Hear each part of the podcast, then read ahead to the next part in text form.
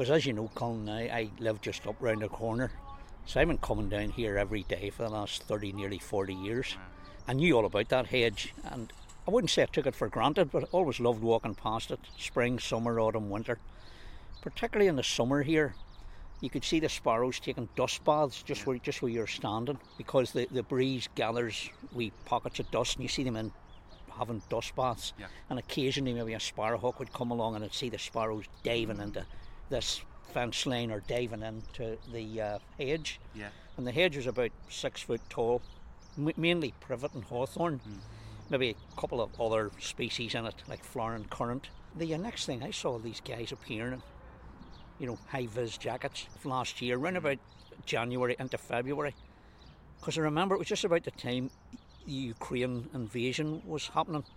The news was full of it. And that's what it seemed to me like. Our own wee mini invasion. I could see all these people, didn't know who they were, where they were, came from. They were almost like an army. They just descended on the place this morning. The next thing, chainsaws going. The hedge was cut cut to the ground. Trees were being crushed down. It was like it was like a war, as far as I was concerned. It was like ecological war had been declared, mm-hmm. and I was going, what what what is going on? And I actually felt as if it was an invasion. Extrapolated what I was thinking onto Ukraine. I said, you know, those people are soon going to have Russian tanks coming down their streets and an army, and they'll feel so powerless because what do you do? You know, you you've lived in a place all your life. I felt, who are these people? And a, a sense of rage and fury.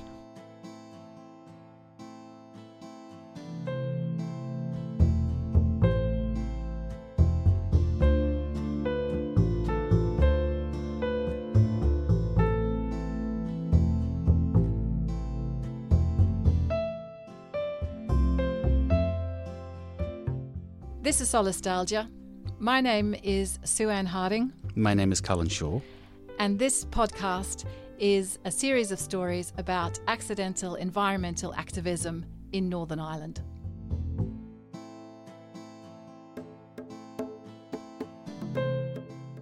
I first came across the word solastalgia when I was reading Robert Macfarlane's book, Underland.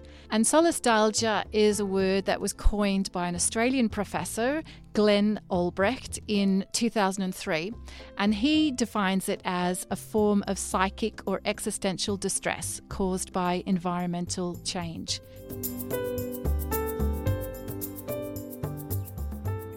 So then I started investigating, and suddenly I discovered it was the Department of Infrastructure and we're doing this flood alleviation scheme, and it was to save us all from drowning and save all the local properties and so on. And I had no, no problem with that. But I wondered why I hadn't heard more about it. I wondered why the, the, they actually needed to take the hedge to the to the very ground. Yeah. You know, why why could they not have left it? So I started throwing up my own ideas. You know, why don't you try to relocate the wall and keep the hedge as, as it sits? And one thing led to another, and I met you and I met various other people, and uh, we started a wee bit of supplementary feeding of the sparrows that you can hear chirping in the background because we thought they were under pressure. What I realised from, from a sparrow point of view, I wasn't just interested in them, I was interested in the trees, all the vegetation, and the whole the whole way along here because it's where I walk, it's where I live. You know, and it's it's where I enjoy nature. This is our vegetation. This is where we live every day. So hundreds of days every year I'm up I'm up and down here. I resented them take, taking away the sparrows and I wondered what consideration had been given. The more I looked into this, the more I discovered that very little research had been done. There was very little studies done on what was already here. There didn't seem to be any mitigation built in from day one. It's almost like a microcosm, right? So we're standing here on this old heritage lock and we're looking towards the river at the boathouse and there's what do you know what these plants are? They're a kind of a climbing Yeah, laurel or Yeah. something. One, one of them is a clematis Oh, montana, okay. and the other one is some sort of evergreen honeysuckle.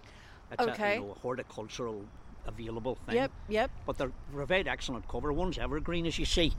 This one here that has lost its leaves Ah, is yes. Montana, Yep, so it'll come out in beautiful blossom Yep. later on in the year. yep. That hedge, well, it's actually yeah, they're growing on the On the fence. wire, Uh, yeah. yes. And we're standing here at the lock, and then on the other side of the car park is this new wall that's been built in in exactly in place of the hedge. But it's a microcosm because they came and destroyed that hedge, which was six foot high and what? How long is this? Is that 40 meters? Yeah. I remember measuring it. Okay, so they come in and they destroy a hedge of different species, six foot high and 40 meters long. Uh, quick question, Peter. How long do you think that hedge was there for? Oh, it was decades. I re- it's there as long as I as I remember, and I came to Stranmillis about forty years ago. It's it's been there forty years at least. Wow, so it's really a feature of it's well established. It's a feature of the landscape. It's the home to the sparrows. Yep.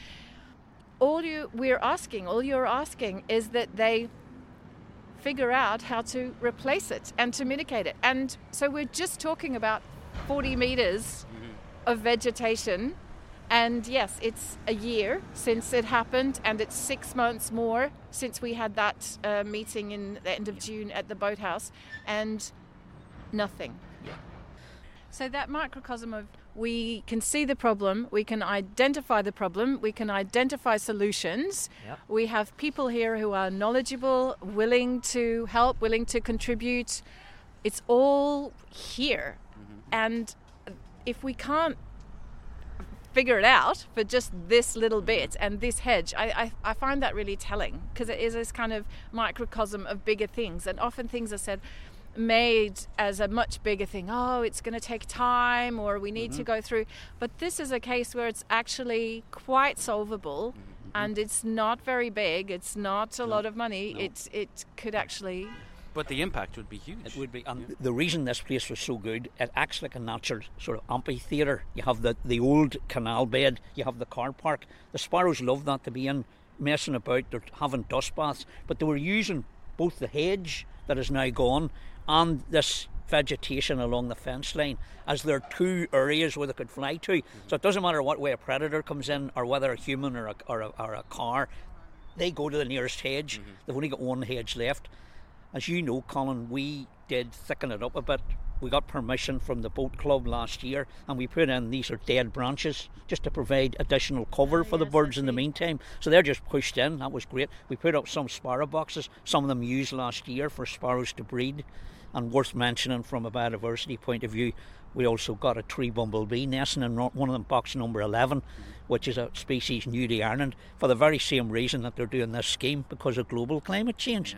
We need to manage these things, and uh, it's vital, I think, for, for the local sparrow population that that hedge is re-established. But you can see that you can look in through it, Yeah. and even ivy, you can go in and put it out of the road. Indeed. Nobody's suggesting we, we, Yeah. we, we plant ivy up. And birds aren't fussy, yeah? But- Or you could chop a little bit so that you can have a look. Yeah, yeah. We could actually go to a privet hedge, and you know, you just put your hands in it, the whole thing just separates. It's the easiest thing to work A with. living wool. Even hawthorns like that, you know, Yeah. it's a bit thorny, but it'll move. Maybe your hand has to go right down and pull that up. Does Pull the- this boy up, has it? Oh, there we go. Aye, That's there. it, there's- That's us. So we're in the grounds of the boat club, and uh, the boat club are the owners of the fence up which these various, was it jasmine, Clematis. uh, clematis, uh, these and creepers montana. have Yep. grown, and they kindly engaged with Peter Cush to basically manage the hedge for the benefit of the sparrows. Although one of its, the walls, is gone, this is now home to the remaining sparrows. There's nowhere near as many as there were, but we're going to try and interview a couple of the sparrows and see what they have to say. Wouldn't it be good? But it's actually a lovely spot. It's uh, we're sort of recessed now. We're a little bit further away from car parks, and it's a lovely spot. There's um, birds, there's ne- nests, feeders that Peter's put up. You can see them in through. That's right. They're There. flitting away. Yeah. And we're indebted Oh, to the yeah, to the yeah, Methody Boat Club and the the principal and the board of governors who signed off on this. You've got your, your feeder out there feeder with the there, premium Aye. premium sunflower kernels. sunflower Delicious. buds. They just love them. them about the place. Absolutely. Helps That's really good. bit. I wonder what's around the corner. But it's an evergreen honeysuckle. You can find it widely. A lot of people have it in their gardens and don't even know. There's some up in the YMCA, so it must be some horticultural company who just routinely be planting it in schemes like this, you know. Mm-hmm. one of the problems is people will sit and watch Attenborough, they'll sit and watch Winter Watch, and they'll sit and watch, you know, about elections in Brazil and the Amazon rainforest, and they'll be sitting watching some big, big nature issue. But it's what's in their back gardens is our bread and butter. We don't live in the Amazon. We don't live in the equatorial rainforest. We live in Stranmillis, and that's what we've got. We've got things like sparrows.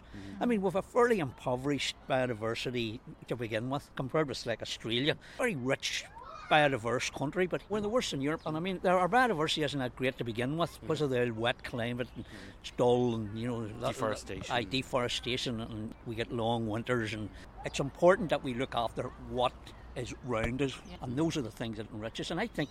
Species like this enrich people's lives without them even realising. Mm-hmm. Mm-hmm. You don't have to know a lot about them. People just oh, say chirpy things, and that- yeah, That is, as you exactly say, it's the backdrop. Yeah, so the whole idea of looking after the small bit where we are because if Yeah. everybody did that then we would be okay so That's exactly it might not be exotic or enormous or huge or No. but it's this bit and it's Yeah. not that much we went from thinking they're just house sparrows they're everywhere they're Yeah. all all the time there's going to be house sparrows and the very idea that there's fewer and fewer and there may not be any Mm-hmm. Is devastating And what's that says for the wider natural world? Oh, I mean, yeah. what is Yeah. going on? yeah, yeah. That we can't even Yeah. protect these sort of common. That's right. And I domestic suppose somebody would have better words than me, but like we don't have mountain gorillas. Mm-hmm. You know, we don't have great skuas. We don't. We don't have cheetahs. We don't have hippopotamus. We, we've got sparrows. Yes. That's all we. And That's, that's all is- we can look after because it's all we've got. a national Yeah. reserve. All no, they needed no, was all, that all they needed was that hedge, and, Yeah. and they still still need it, Mm-hmm. so as we can build the numbers up to what they were before and give them every chance. But also, Colin, there's the visual amenity of the whole thing. People love vegetation and flowers, and if we choose the right trees, we're going to get berries in the in the autumn, which are going to last the birds through the winter. We're going to get blossom. You've seen the the tree bumblebees, just one example of the insects. If some really dedicated entomologist came round here and had a really good look at the insects that are growing in this fence line, who knows what they'll come up with? Because a lot of the times we don't know it's there because we don't have the expertise. You're dependent on someone who, who understands all that sort of stuff to come back and, and, and do the survey. It's a very, very little rich, rich area. Mm-hmm. And we just want it put back as far as possible in the way that found it. And to make it better like it like better, you yeah, said there is an opportunity here to make Yeah, it better yeah. but also the sparrows used that hedge they needed that hedge yeah, because yeah. of the way you were talking how Yes, they flip yes. from one that need actually hasn't changed No, like those no, sparrows yeah. still, Still need need that. that, they No, far fewer. Yeah. yeah. There's a lot of other wildlife about here, blue tits, great tits. So there was, it was a blue tit used one of the other boxes. Oh, okay, so good. you know, it's it's just a, uh lovely area. When we were talking about the Laganlands East, Yes. when we're talking about Yeah. the towpath, we're aware that it was an industrial Mm-hmm. place. Mm-hmm. We're not sort of misty-eyed about trying to preserve things, etc., etc. Yeah. You know, this wasn't you. Turn it into pristine countryside. exactly. No, you know. yeah, yeah, no, yeah. no. So this place was always kind of a bit Yeah. of a mixed bag yeah, in terms of people of living alongside Yeah, wildlife all the time. Yeah. All the sycamores, the big, large sycamores that were taken out, they will never be replaced now because at the very, at the very minimum, if you put in a half standard or a standard tree, it's going to be 50 to 100 years before you get back what you had there to, to, to begin with. I am still not convinced. It's too late now, those trees are gone, but I'm still not convinced it could have been done a different way. Where someone has this idea we need a wall, so everything in its way is gone. But did people ever think, well, maybe we could put the wall over here and keep the trees? I don't know, because it was all done and dusted before we came along. But it makes me highly suspicious of why did they have to take the trees down in the first place? I mean, did that wall actually have to go exactly where it is now? Because even now, why could it not be 10 yards back? Or I, I don't know. But I'm still left with this idea that very little thought, as far as I'm concerned, went into this whole scheme from the natural world point of view. Far too much was thought about the floods and the property. But did people ever stop and think, is there a way that we could do this differently? And I'm still left with that with, with that feeling. It's, it's too late now, but maybe for the next time we tackle a big job like this, if we've done nothing else but get the idea out there look, you need to think carefully about this and make sure you've looked at all the options before you pick one particular. Mm-hmm. Just getting, Colin, just getting used for, for walking past that hedge for 30 odd years, it just became part of the local scene. Mm-hmm. And you watched it in January, in February, in March, in April, mm-hmm. as it changed and the cold weather, the hot weather, the birds. There were other parts of the hedge where you, you would have got a lot of starlings when starlings were a lot more common here. Mm-hmm. Just making me think about about the hedge. As you walked along beside that hedge, you noticed other things. There used to be house martins nested right along here. Mm. There are no house martins whatsoever at all in the whole of Stranmillis. 20 years ago, I remember coming down here. There was a nest on the wee Laganfield Gospel Hall. There was a nest up at the chemist at the end of the road. That's mm. the, the house martin. Little summer migrant comes the whole way from Africa, from the, the rainforest to nest here. They're gone. Mm. We didn't take enough notice of them and put in measures such as nest box. They've just disappeared.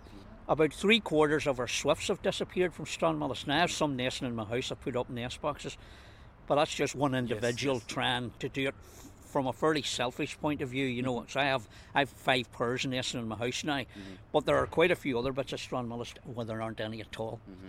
So in general, I have noticed a marked deterioration in just common wildlife that would have been here 30 to 40 years ago. It's not here anymore.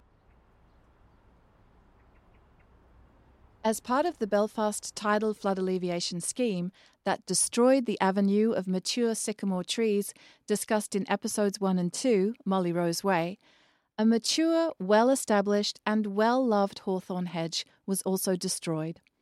In the 2018 environmental screening report that concluded the scheme would not require an environmental impact assessment, the hedge was described as ornamental planting of negligible to low local importance. Locally, the hedge was known as the singing hedge because it was full of chattering house sparrows, a species included on the UK Birds of Conservation Concern Red List of birds in critical decline and in most urgent need of our help. Sparrows have been on the red list since at least 2002. The singing hedge grew 40 metres along the length of a car park in parallel to a wire fence covered in evergreen and deciduous climbers. The hedge and the fence vegetation acted in tandem to provide safety, food, and shelter for the sparrows living in this urban patch of land. In this episode, we talk to Peter Cush, known as the Nature Man, about his decades long affection and regard for the sparrows. We talk about his response to the destruction of the hedge, his persistent advocacy for the house sparrows, and ongoing efforts to ensure the Department of Infrastructure replaces the hedge and restores the sparrow's habitat. You've lived in the area for several decades, so maybe you could start by telling us why was that place special for you? Well, I'd have to take you right back to really shortly after I was born. Mm-hmm. I mean, my first memories are riding a wee tin tricycle round the house and just been interested in nature. I used to collect frog spawn and I remember saying to my mother, Can I go out to look at the snow snowing one night? So I wouldn't have I wouldn't have been at school, wouldn't have been at primary school. So just out watching the snow coming down. So I've had a lifelong interest in nature. Absolutely from the day that I could walk. So I'm very, very tuned into nature. So that hedge is just one little tiny piece of a big, big jigsaw. I would classify myself as just a good observer Mm. Mm. and I want to know things. So I just grew up with nature and it was a kind of joke about the house. They just called me the nature man. All right. And then I, I met like souls and I've just been like that ever since. Uh, you know, I'm into swifts and it's just part of me.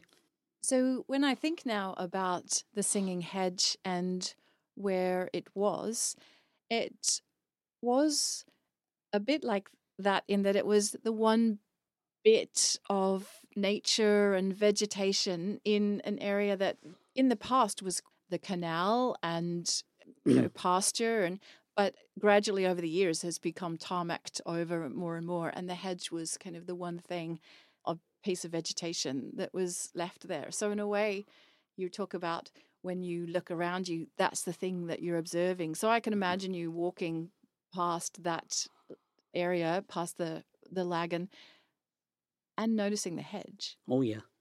And day after day it would change. So in the spring, you're starting to see the lovely fresh leaves of hawthorn. And then May, there's the May blossom. You're getting the hawthorn blossom.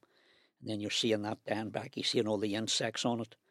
And then as that dies back, berries start to develop, and you see those same berries, the haws, in, in the autumn, and the birds feeding in those berries. I couldn't really go past that hedge. It's just in my own nature without noticing it and looking at it. And I knew there were sparrows in it. I didn't call it the singing hedge. It was only afterwards when I was explaining it to one of the staff members in the Lagan Valley Regional Park, and I was lamenting what had been done to the hedge. And he, it was him who said to me, "Damn, he's one of the rangers." He said, "Oh, the singing hedge. That's what we called it because it was always packed with sparrows. They're a very sociable bird, so they sit all day chirping and chirping and chirping."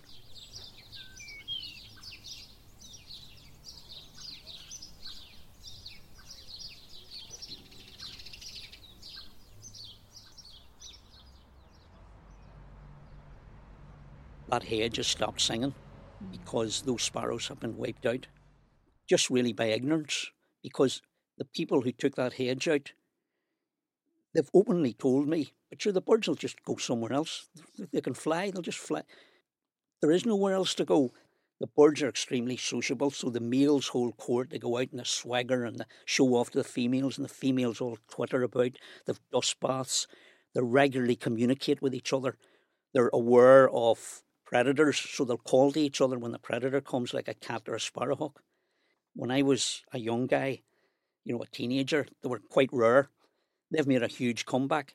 So the sparrows have adapted to the hawks. The sparrowhawk, clues in the name. So they will seek shelter all during the day and they will sit in because they're aware that a sparrowhawk can come shooting mm. from left or right or up or down at any minute and kill them. So they're always talking, talking to, to each other. So both those hedges and the canal and the, the canal bed and the car park in between are a natural amphitheatre. So the sparrows feel really at home. It's their stage, so they're playing on stage and they're all working working together. The hedge is providing rich protein diet, which is what they need for rearing their chicks in early spring and, and, and summer. So suddenly someone comes along, well in this case the Department for Infrastructure, without as far as I could see, thinking about it, they just took that hedge to the ground. I was enraged. And also, I felt as if this is my local neighbourhood. I was going past this. So I felt to myself, why didn't I not know about this? Why did somebody not ask me about these sparrows? What's going on here? And it was the time of the invasion by Putin of uh, Ukraine. And I remember saying to Claire Hanna, the, the MP, because I am that sort of person, I think you have to take some action. There's no point in just keeping the rage inside or keeping your knowledge inside. So I found myself saying to Claire Hanna, I feel like those poor people in Ukraine. I said, all these contractors, they've appeared in these with their helmets on and their chainsaws going, and they've absolutely wrecked my neighbourhood without any consultation with, with, with me. So I felt these people have invaded us. And then they pack up, put everything in the van, drive off, and you're, you're left with this, what would you feel is, is a real, a real valuable thing for the community has been erased and gone. And I got involved using my knowledge because I, I know a lot about sparrows and I'd worked in the Department of Environment. I used to work for NIEA or the Old Countryside and Wildlife Branch. So I felt I knew what I was talking about. I wanted to ask what steps they had taken before they carried out this work to find out what nature was present there and how they were how they were going to safeguard it. And the more questions I asked, the more I came to the conclusion. Now, it's just my conclusion. They might have a different version. They hadn't done any research whatsoever. They knew really nothing about sparrows. So what we can remind the listener is that this is sort of a this episode is a companion to episodes one and two because the hedge was removed as part of this tidal flood alleviation scheme. It's the same scheme. So mm-hmm. the wall is in fact the first element of the five mile wall that will go down to the harbour. And of course, the attentive listener will have realised by now that there was no environmental impact assessment carried out, mm. not a full one.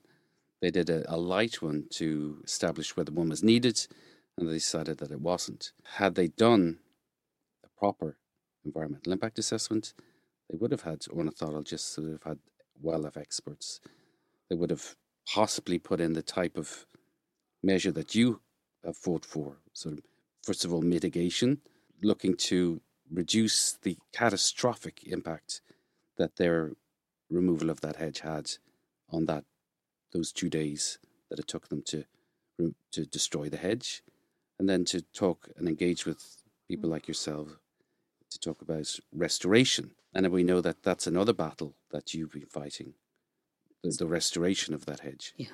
And it seems to me that it's not very, it, it shouldn't be even difficult. In the way, when we say, oh, carry out an environmental impact statement, that sounds very technical and difficult, that you need a lot of paperwork.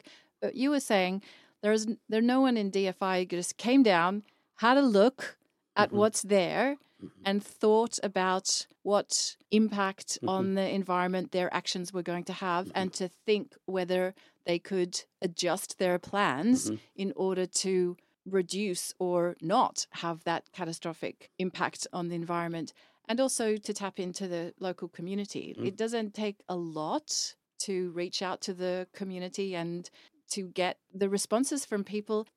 They just saw this hedge is the bit where we can that we can remove mm. and put in the wall. They didn't see the sparrows. They didn't see the two hedges working as that little amphitheater for the sparrows. And you're a very gentle man, so the idea that you were enraged mm-hmm.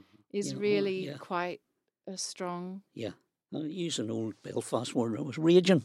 Mm-hmm. I just felt, how dare these people do this? You know. On your other point, birds sing and they fly and they've got feathers. It's you know. So if they had done even the most preliminary basic survey, the Lagan Valley Regional Park, if they'd have been asked, they already knew it was called the singing hedge. They knew the importance of the sparrows, so they would have told them. Yes. So there's really absolutely no excuse. But they tried to bluff it out. Mm. And what they also tried to do was they tried to scare me and scare everybody else with people are getting flooded in their houses.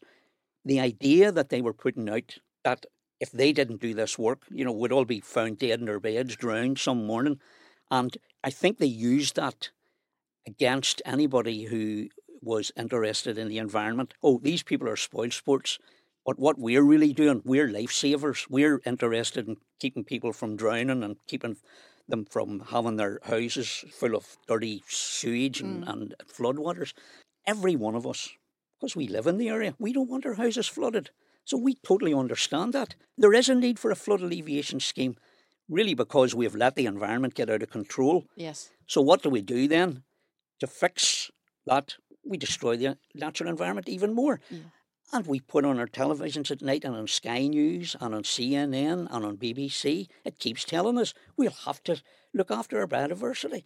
The government, we're doing this, we're doing that. The Northern Ireland Assembly, we're doing this. The local councils, we've got a biodiversity action plan. Where is it? Mm. Action. Mm. That's a key word. Oh, we'll grub out that hedgerow because it's in the road of our wall mm. without any thought as to its importance, without any thought to what mitigation measures.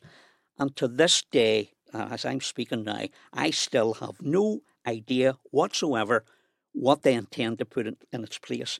Despite at least four, probably we're probably getting to the stage of this probably the fifth or sixth meeting when it comes that we'll have had on site DFI produces various personnel, some quite senior. They spend a short amount of time arguing that they have, they have been right all along, mm. that they were very well informed when, when they've done this. And then when, when that's over, they then talk about, yeah, we will we will come up with a plan and you'll be invited on, on site. Hasn't happened. It hasn't happened. We had an open night in the boat club. All sorts of promises were made.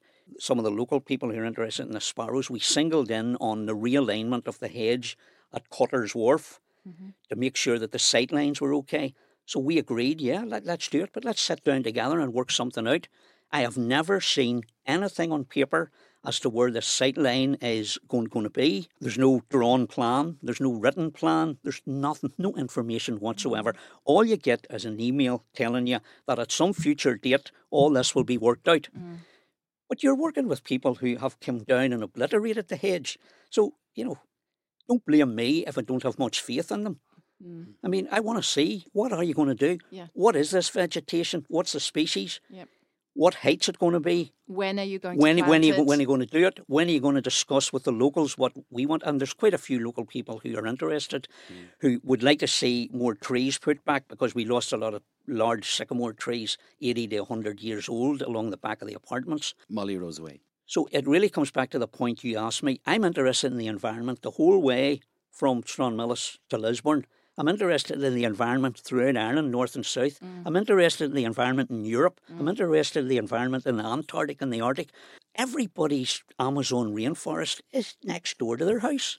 That's where we live. Yes. We needn't look to people in Brazil to save the Amazon for us when we can't save 40 metres a Yeah, hedge Yeah. when are these people in authority and power going to realise that it's not talk, talk, talk, it's not jaw, jaw, jaw, it's action. They need to follow through with what all their promises are. And that's what it comes down to. The birds we have at that part of Stranmillis are house sparrows.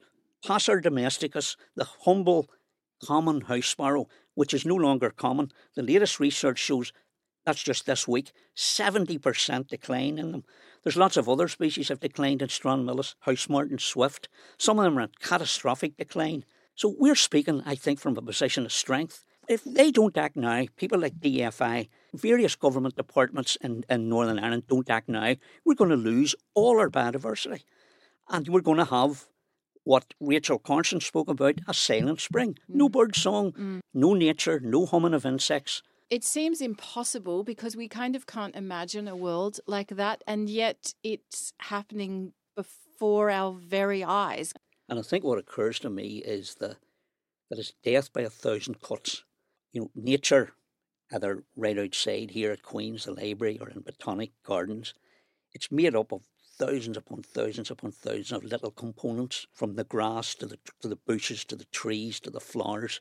And if you take wee bit away here, wee bit away, each and every action where you take something away mightn't have a huge impact there and then.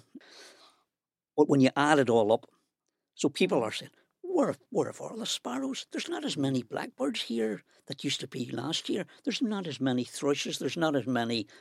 The reason is you're nibbling away all the mm-hmm. time. You're nibbling mm-hmm. away. As you know, around Stranmillis, you're losing a lot of front gardens. So people pave over their, their garden. That means the water doesn't percolate into the soil. So they're tidying it up or cutting down an 80 year old sycamore and saying, ah, but we're replacing it with eight saplings, which will be 80 years, well mm-hmm. beyond the lifetime of the people who are planting them before you get that same effect again. Mm. That's it. It's death by a thousand cuts.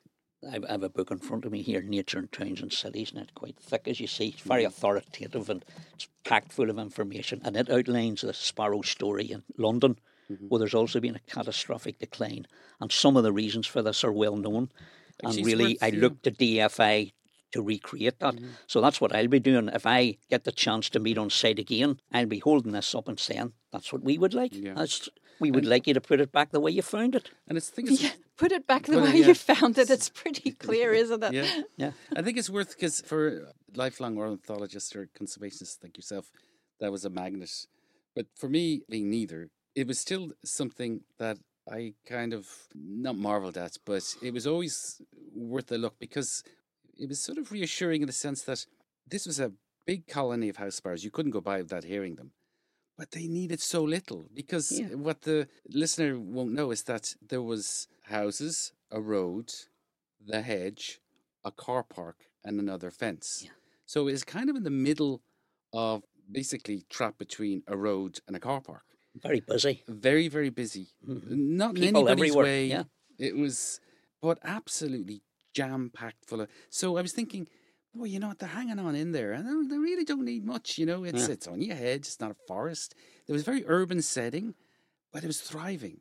Mm-hmm. So again, for a lot of people during lockdown, those walks, those regular walks, were probably went over that site more regularly than it would have normally. Mm-hmm. And it was always that treat of, of coming, you know, that the bird song and singing is actually, I was thinking, is probably not accurate because Chirping. Swallow it. You swallow it. Twittering. They don't Twittering have and. They don't have the most chirping, I would use the yeah, word. they don't have the most male- malefic, malefic, mellifluous voice, as far as, but it's so fun. It's so human, isn't it? Yeah. They're just having a row, Yeah. a constant mm, row all the time.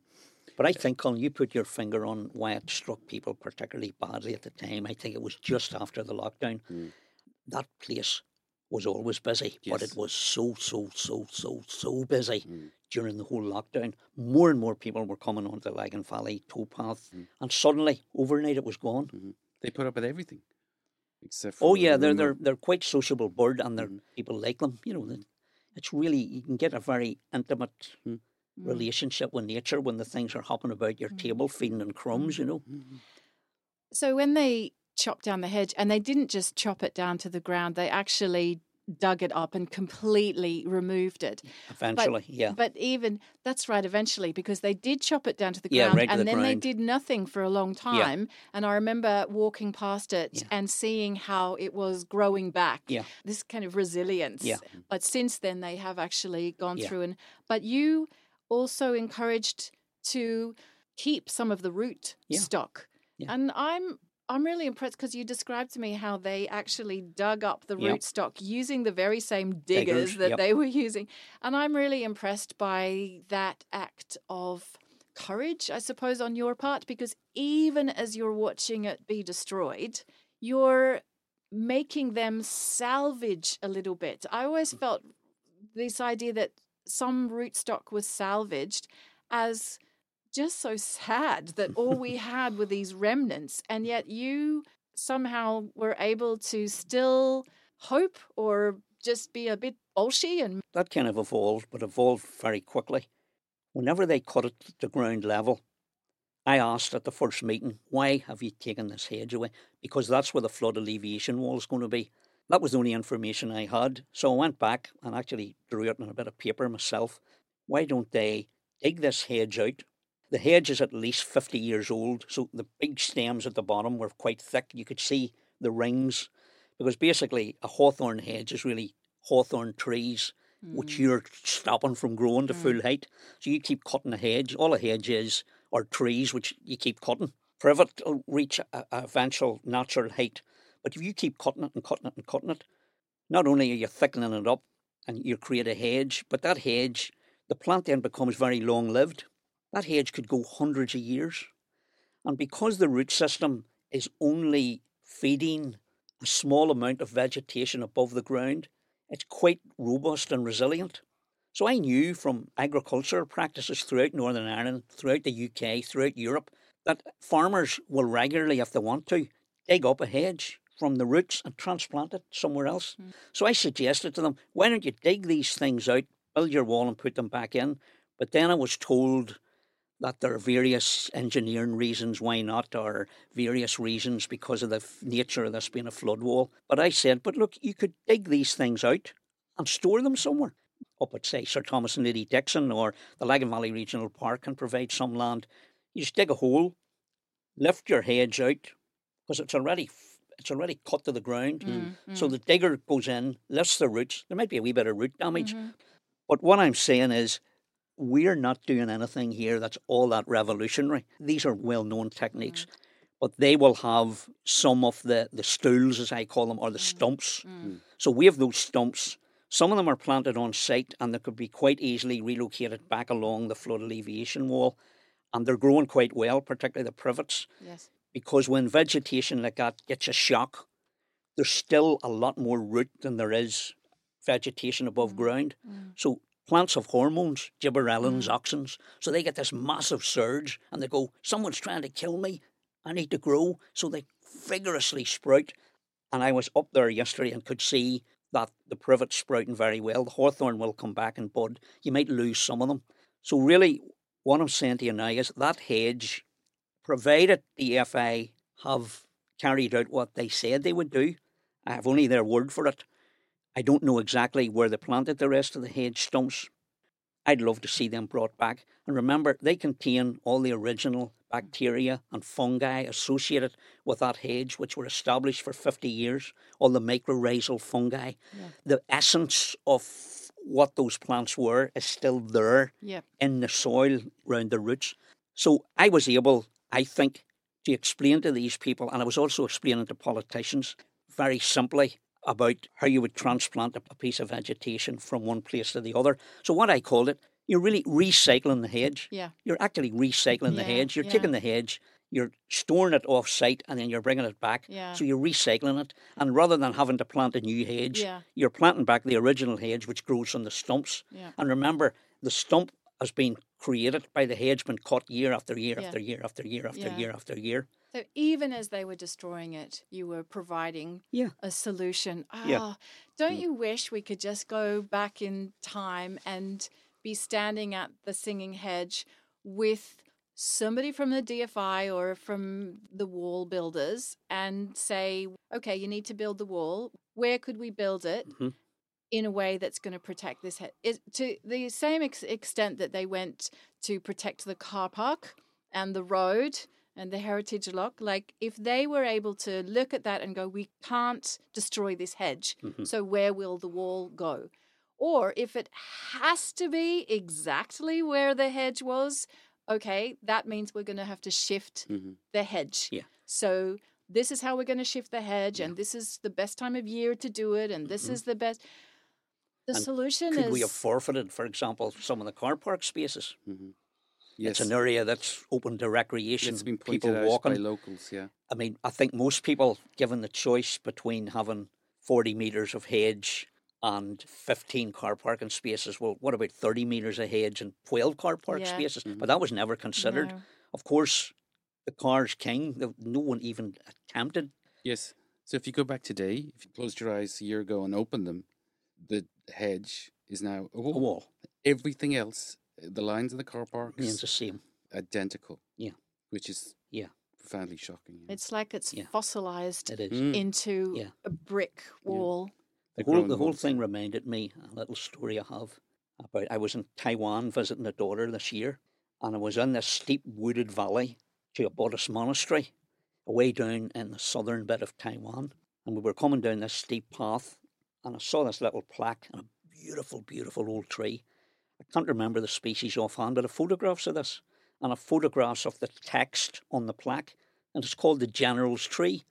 And the story of on the plaque kind of tells you that this general was visit, visiting somebody that he knew in the monastery, came walking down this beautiful path in this gorgeous forest, subtropical forest, and admired this fantastic tree. But he saw all these workmen standing about. So he asked, What's happening here? And they said, We're having to put an archway through the trail here. So he said, uh, So what are you doing with the tree? Oh, we're cutting it down. He said, But it's been growing here for maybe 200 years. Where are you putting this archway?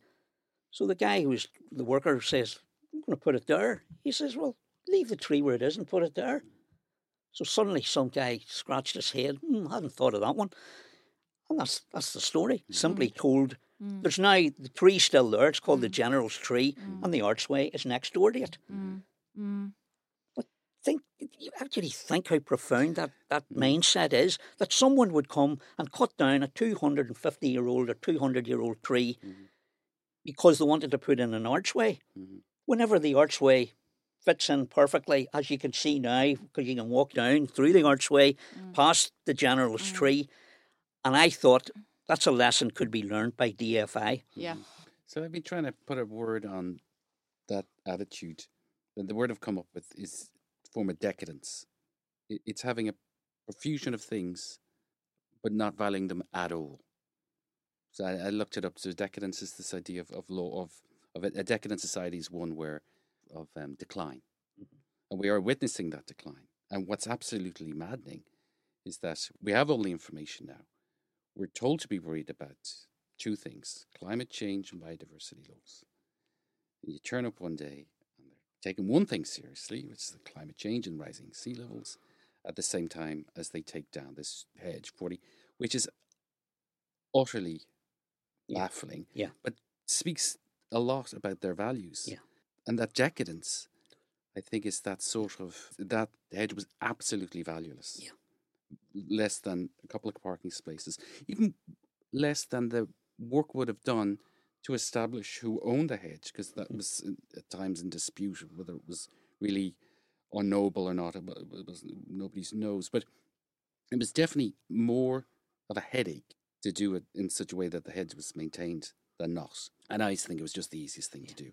And I think the general tree story probably fits better with all the big sycamores that were along the, the apartments because mm-hmm. they were 80 to 100 years old, mm-hmm. really mature, beautiful trees. They were all taken away. Mm-hmm. I'm left with this thought I wonder, did anybody ever look at the real necessity of taking those trees down? Each one. Could the yeah. wall have been relocated, either northwards or eastwards or mm-hmm. westwards? You're left with the feeling, well, I don't think that was ever considered, but you just wonder, you're left with that feeling, I wonder, could this have been avoided altogether if someone had just looked at it a certain way? Did they give the environment an equal value to value. to the infrastructure? Mm-hmm. And maybe the clues in why they're called the Department for Infrastructure. Yeah. So they just think infrastructure. Mm-hmm. But whether they like it or not, there's a onus on them now. The government are telling us, big government, Westminster government, European Union, they're telling us there has to be a new way of doing these things. We cannot carry on with the fossil fuels. We cannot carry on with biodiversity loss. And what's our biodiversity? 70% decline in the mm-hmm. house sparrow, mm-hmm. 70 odd percent in the starling. These figures just roll off the tongue now. Mm-hmm. and somehow or other, people working in the Department of Infrastructure probably think that doesn't apply to them that, that's sort of some detached figure. Oh, the government wants, but that's not us. We're Department of Infrastructure, but it is a, them. And it's just a hedge. Like yeah. we have a lot yeah. of hedges, yeah. and it's just sparrows. Mm-hmm. We oh, have a ton of sparrows. Yeah, that sense well, of there's so much of it mm-hmm. that it because Belfast is quite a green city in mm-hmm. places, mm-hmm. and you can walk around and say, well, there are you know. but I think that that's the other word. This kind of I can't think of it, but so for example, we know Yes, it's true that there is greenery, but it's very poor in terms of habitat and mm-hmm. it doesn't sustain.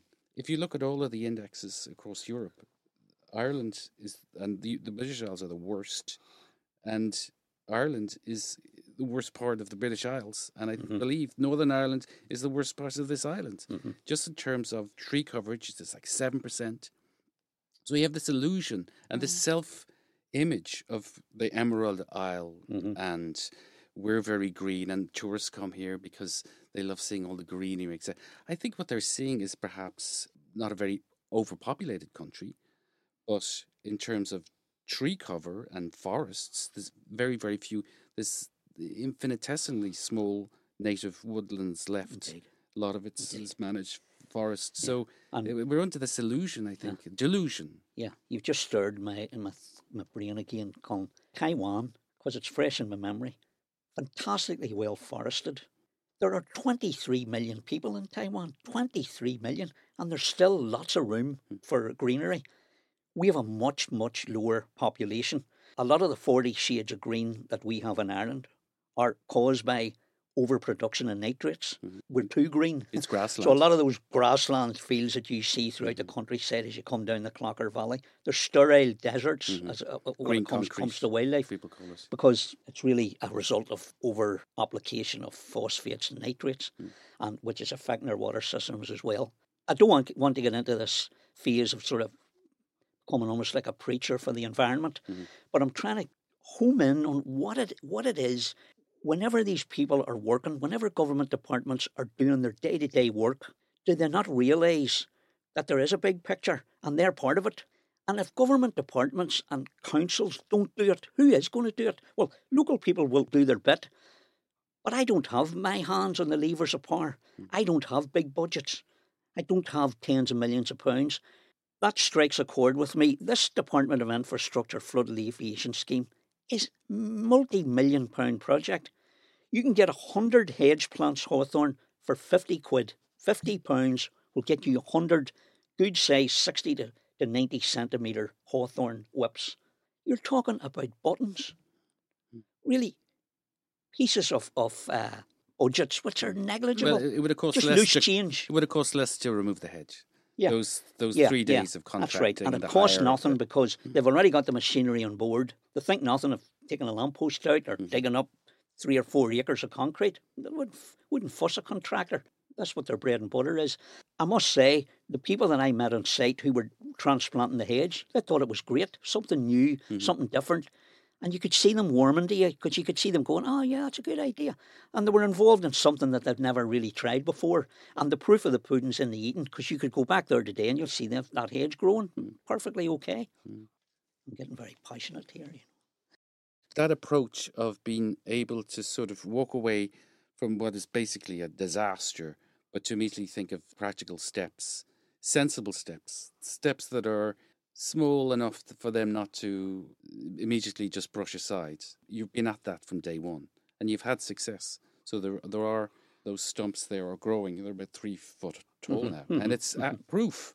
If this is just like a talking cure, if this is like therapy for people who've had a terrible time with the mm-hmm. department or something like that, mm-hmm. then really, you know, it'll be just another one of those yeah interventions. But if it's inspiring, and people go, and obviously a lot of the people we talk to will have made those steps, but for us, we're, we're accidental. We're just beginning, but that there is practical steps that you can do, even despite the, the contractors or the departments, etc., etc. There's something that, that can be done, and the fact that it is a growing hedge, ready to be replanted in its original spot, is is a mm-hmm. fantastic mm-hmm. thing. And I, you know, I mean, it's maybe a forlorn hope, but I would hope that anybody who's listened might then think the next time they're on a similar scheme, apply some of that thinking and yes. say, well, I wonder, could we transplant that rather than obliterate it, mm-hmm. recycle it? They're all very simple things to do. Mm. That is all we, we have. I mean, we haven't got tropical rainforest, we haven't got pandas. And that's actually a question I wanted to ask you. Do you see yourself as an activist? Yeah, but not not in that sort of way, like a, a sort of a, a, a guerrilla kind of phantom tree planter. but there is a guy, there's a guy in Stranmillis. I meet him the odd time. And he runs around putting planting apple trees on the council land. Mm. And he particularly sources the apple trees and, and there's one a, a loch in Wexford. It's a, a rare old Irish native apple tree. And he just plants them in green triangles and side roads. There's one down at the bottom of Sharman Road. And I remember one day I came along on the bicycle and the council, Belfast City Council, had a squad out and they were all milling about with spades. So, being local, I just asked them, What are you doing, lads? Oh, we're going to move these trees up to Sir Thomas and Lady Dixon. I says, Well, some local guy has planted them. And I said, Apparently, he his original motivation was that one of them was a memorial tree to some good friend of his who mm. died. I says, Don't be touching them. So they sort of looked at each other and looked at me, and then. So the next thing, they up tools and away they went. The trees are still growing there. So the only thing I would say about that is it kind of lets infrastructure off the hook. Yes. Because if we go and plant it, one, mm. they can then say, well, we're trespassing or you haven't got the owner. See, they're making a big issue now about the landowner's permission. That's what they tell us. Well, as far as I'm aware, they own most of the land themselves, mm. so they're speaking to themselves. Mm-hmm. Now you have the boat club alongside who have already planted their own hedges. You have Methodist Boat Club who've already got their own fence line planted. There's hedges all over the place. So I don't see any strong opposition among any of the local landowners to hedges because they've all got their own. So why wouldn't we plant replant it? I get the feeling talking to them most of the time, personal, they can be quite condescending. I mean, I remember one guy actually said to me, "Sure, the birds will fly somewhere else." Yeah. One of their staff members.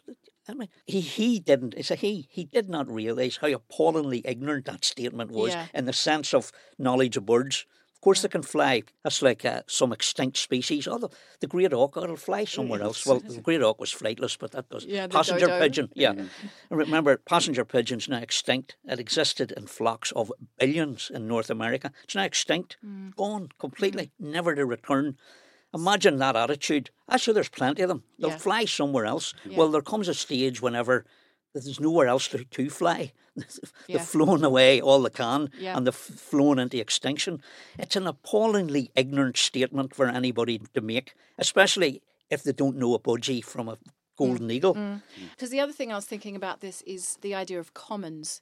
The commons. So the air belongs to everybody. Mm-hmm. That hedge, it may have been on a particular strip of land that belongs to so and so, but that hedge was the commons because everybody could enjoy it and everybody could see it and breathe the oxygen from all of those Mhm. things. And that idea that they've come and removed that from the commons Mhm. and have no sense of restoration or repatriation for what was removed from the Mhm. commons. So there is something about holding them to account, but it is that sense of urgency. How long do you hold? A good landscape contractor would plant a whip-sized hedge in half a day.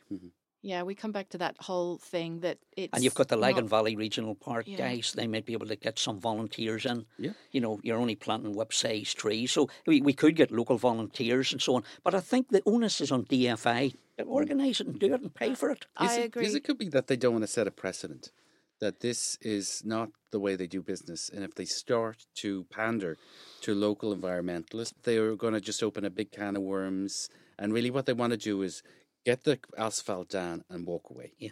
And on their terms. Restoration, all that Mm. stuff, it's on their terms. Mhm. They will do it when they are ready. Because if you look at it, so just looking at the wall and the Mollie-Rose Way, there seems to me to be absolutely no pre-designed spaces for any habitats to go back in. Well, They- Molly, Mollie-Rose May at the minute is solid tarmac. Yes. Absolutely So they're gonna have to cut it out. tarmac. Yeah. Black top. It's I'd say what it that's sort of airport runway That's what it's quality. quality. It's, It's top amazing. quality, absolutely black top. impermeable. I have one example right at the minute. I, I, I may as well. Sure, we're, we're talking friends here. Merlin's Meadow, which is the little meadow which sits between the bend of the river and the Little old Oxbow Lake, and- I like to think yeah, of it as. Yeah, Yeah, it's and, the, and, and the old canal. Lovely. Now it's ASSI designation, an area of special scientific interest. It used to be grazed as part of the, Lagan Meadows complex. And Lagan Meadows, it hasn't been grazed for the past three or four years. Now I know for a fact, because I spoke to the consultant just the other day, a private consultancy firm who gave Belfast City Council a blueprint for that Moorlands Meadow. They showed them how they could reinstate the grazing, where they should put the drinkers, costed expert, beautiful biodiversity action plan and management for Moorlands Meadow. It's sitting on someone's desk in Belfast City Council, forgotten about. That same consultant had a grazer ready and waiting to put cattle on it because that's what it needs. Yes. The, the clues in the meadow, meadows Yeah. stay meadows because they're grazed. So people have this lovely pastoral scene. If you went through Moorlands Meadow, the cattle are grazing around you, the flies are flicking their tail, mm-hmm. sense. all the noises, the, the habitats they're creating with the cow pats. They open up the ground there, so it's a really good place for some solitary wasps on the, on the eroded path. Mhm. And it's been totally neglected. Hasn't been grazed now in the past three years. Mhm. Laganlands East, for anybody who knows the area, Mm. always was grazed from as long as I can remember. As long as I, uh, uh, uh, since I came to Stranmillis, you'd see the cattle down off the old dump face mm-hmm. because it used to be part of just a dumping site for Belfast City Council, and the cattle grazed through it, opened up various areas, enhanced the whole biodiversity. It's not been grazed, so Well, you it have can't be now, of course, because it's a building site. yeah, part of it is, yeah. Mhm. So I, I'm asking those questions. Where's the accountability? Who can I go to? Because I have been going to various councillors. I've been going to all the parties and asking them, what are you doing about reintroducing grazing in the Lagan Meadows? And I've an advantage in that I kind of know how the system works because I used to work for government. So I know how these things should work. And how the work is, you need committed councillors. You hmm. need somebody in the DUP or Sinn Féin or SDLP or an independent, someone in Belfast City Council to ask the question of the staff why in 2023 do we have not have any plans for grazing Moorlands Meadow, which is a special scientific interest, has been grazed for years and years and years. There's a costed, detailed, written action plan with costs which would benefit Moorlands Meadow from a nature conservation, from an amenity point of view. It's part of the Lagan Valley Regional Park, so they're going to be supportive. What is going on? What is happening? So, you know, this the hedge that we're talking about, it's only one tiny fraction. We should have a Lagan Valley Regional Park in that area where when you walk out of Stranmillis, there should be cattle ooh, mm-hmm. grazing and looking at you. Mm-hmm. Kids love them. Mm-hmm. You should have cattle on Lagan Meadows and you should have cattle on Moorlands Meadows. Not only should you have them, you must have them to maintain what makes it an area of special scientific interest because it's old pasture land, mature oaks under which the mm. cattle are grazing. Mm. What's going to happen now is the grazing brambles are going to come in, and what's going to happen is the area will revert to woodland, which is great from a in, in the big picture point of view. Of course, we need more mature woodland, but we also need some more of these very rare habitats, right, such as pasture, which is grazed underneath big mature oak mm. Trees. The other thing that is absolutely 100% noticeable is the lack of investment in that piece of the Lagan Valley Regional Park. People think that the Lagan Valley Regional Park is this powerful entity where you're not allowed to do this and you have to do that. And you, nonsense. It's neglected at the minute. Mm-hmm. And ordinary people, again, can't get that engagement because their politicians are all sitting about mm-hmm. with their feet up in the air, mm-hmm. and the local council it isn't much much better. The system's broken. I think the member of parliament for South Belfast and the people in Belfast City Council themselves know that only too well. Mm-hmm. I'm retired. I'm an old man. You know, coming to the last years of my life. I'm involved in nature. I want an environment that's rich and biodiverse for everybody in Stranmillis, no matter who you are or what political party you, you represent. Get in there and let's see something happening. Okay. But as far as I'm concerned at the minute, there's very little happening other than it being destroyed. Passer Domesticus was subject yeah. to an elimination campaign by Chairman Mao yeah, yeah. back in 1958. Chairman Mao's great leap forward when he became impatient with the, the progress towards the, the, the sunny uplands of a communist state. And he identified four scourges, four pests that he thought were, were holding everything back. And they, they were the, um, the, the rat, the mosquito because of malaria, flies, and the house sparrow.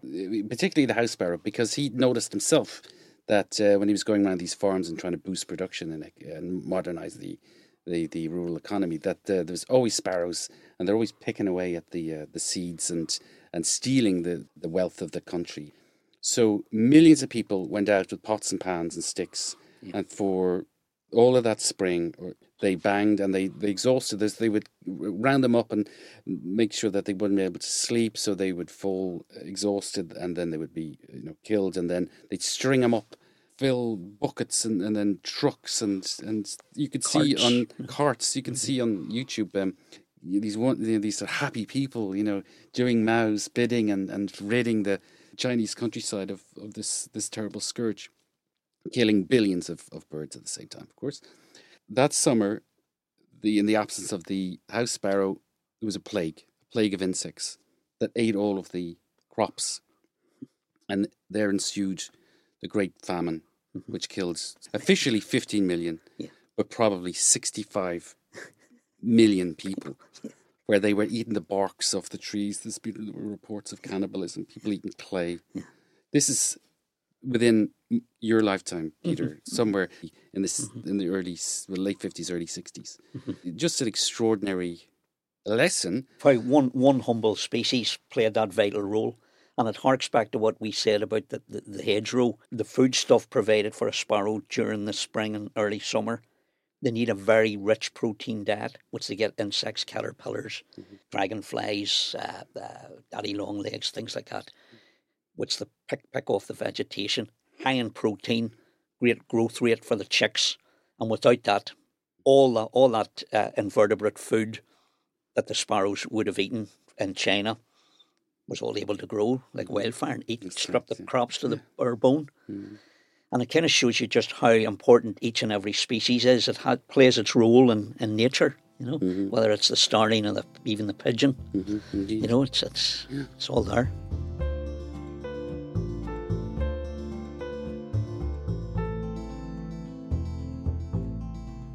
On Wednesday, 8th of February, the DFI met with Peter Cush at last to discuss their plans for replanting.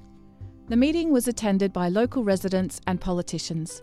Peter Cush's multiple suggestions and solutions for reinstating the hedge were met with caution by DFI employees, who insisted that any replanting must not, under any circumstances, interfere with the sight lines required for cars to enter and exit the car park.